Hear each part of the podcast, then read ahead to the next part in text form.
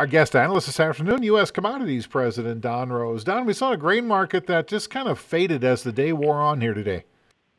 Yeah, no, it's almost a repeat of what happened uh, last Friday, and I think the concern is, you know, uh, had some positive throughout the week on the grain market, even the meat market at times, and then as we got close to uh, Friday, um, I think really uh, it's back to home base. I think the fear is what can happen in the Middle East, what can happen with the uh, Black Sea. So uh, a little bit of profit taking after a push up.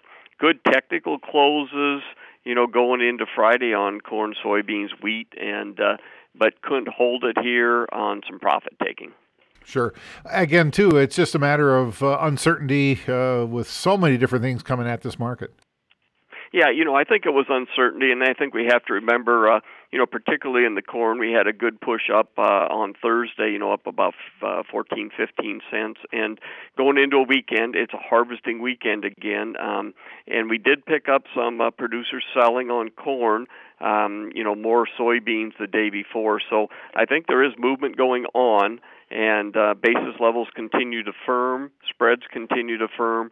So that tells us, you know, that we're uh, for the most part um, our seasonal lows feel like we're socked in, but it's a matter of uh, what we uh, need to go to the upside. Brazil uh, weather forecast turned a little bit wetter in some of those dry areas, also in the uh, six to fifteen day maps, and I think that was part of it too on the profit taking on soybeans more so. Sure, follow through selling over in the livestock side yeah, I tell you, you know, uh, on the meat market, it was the hog markets getting into contract lows in some of the months that really uh, has the trade concerned. It's that seasonal down, Randy, you know, into the fourth quarter that is an issue on hogs. The uh, cattle market, I think, just got uh, caught up with the uh, the negativeness in the hog market and some of these outside markets.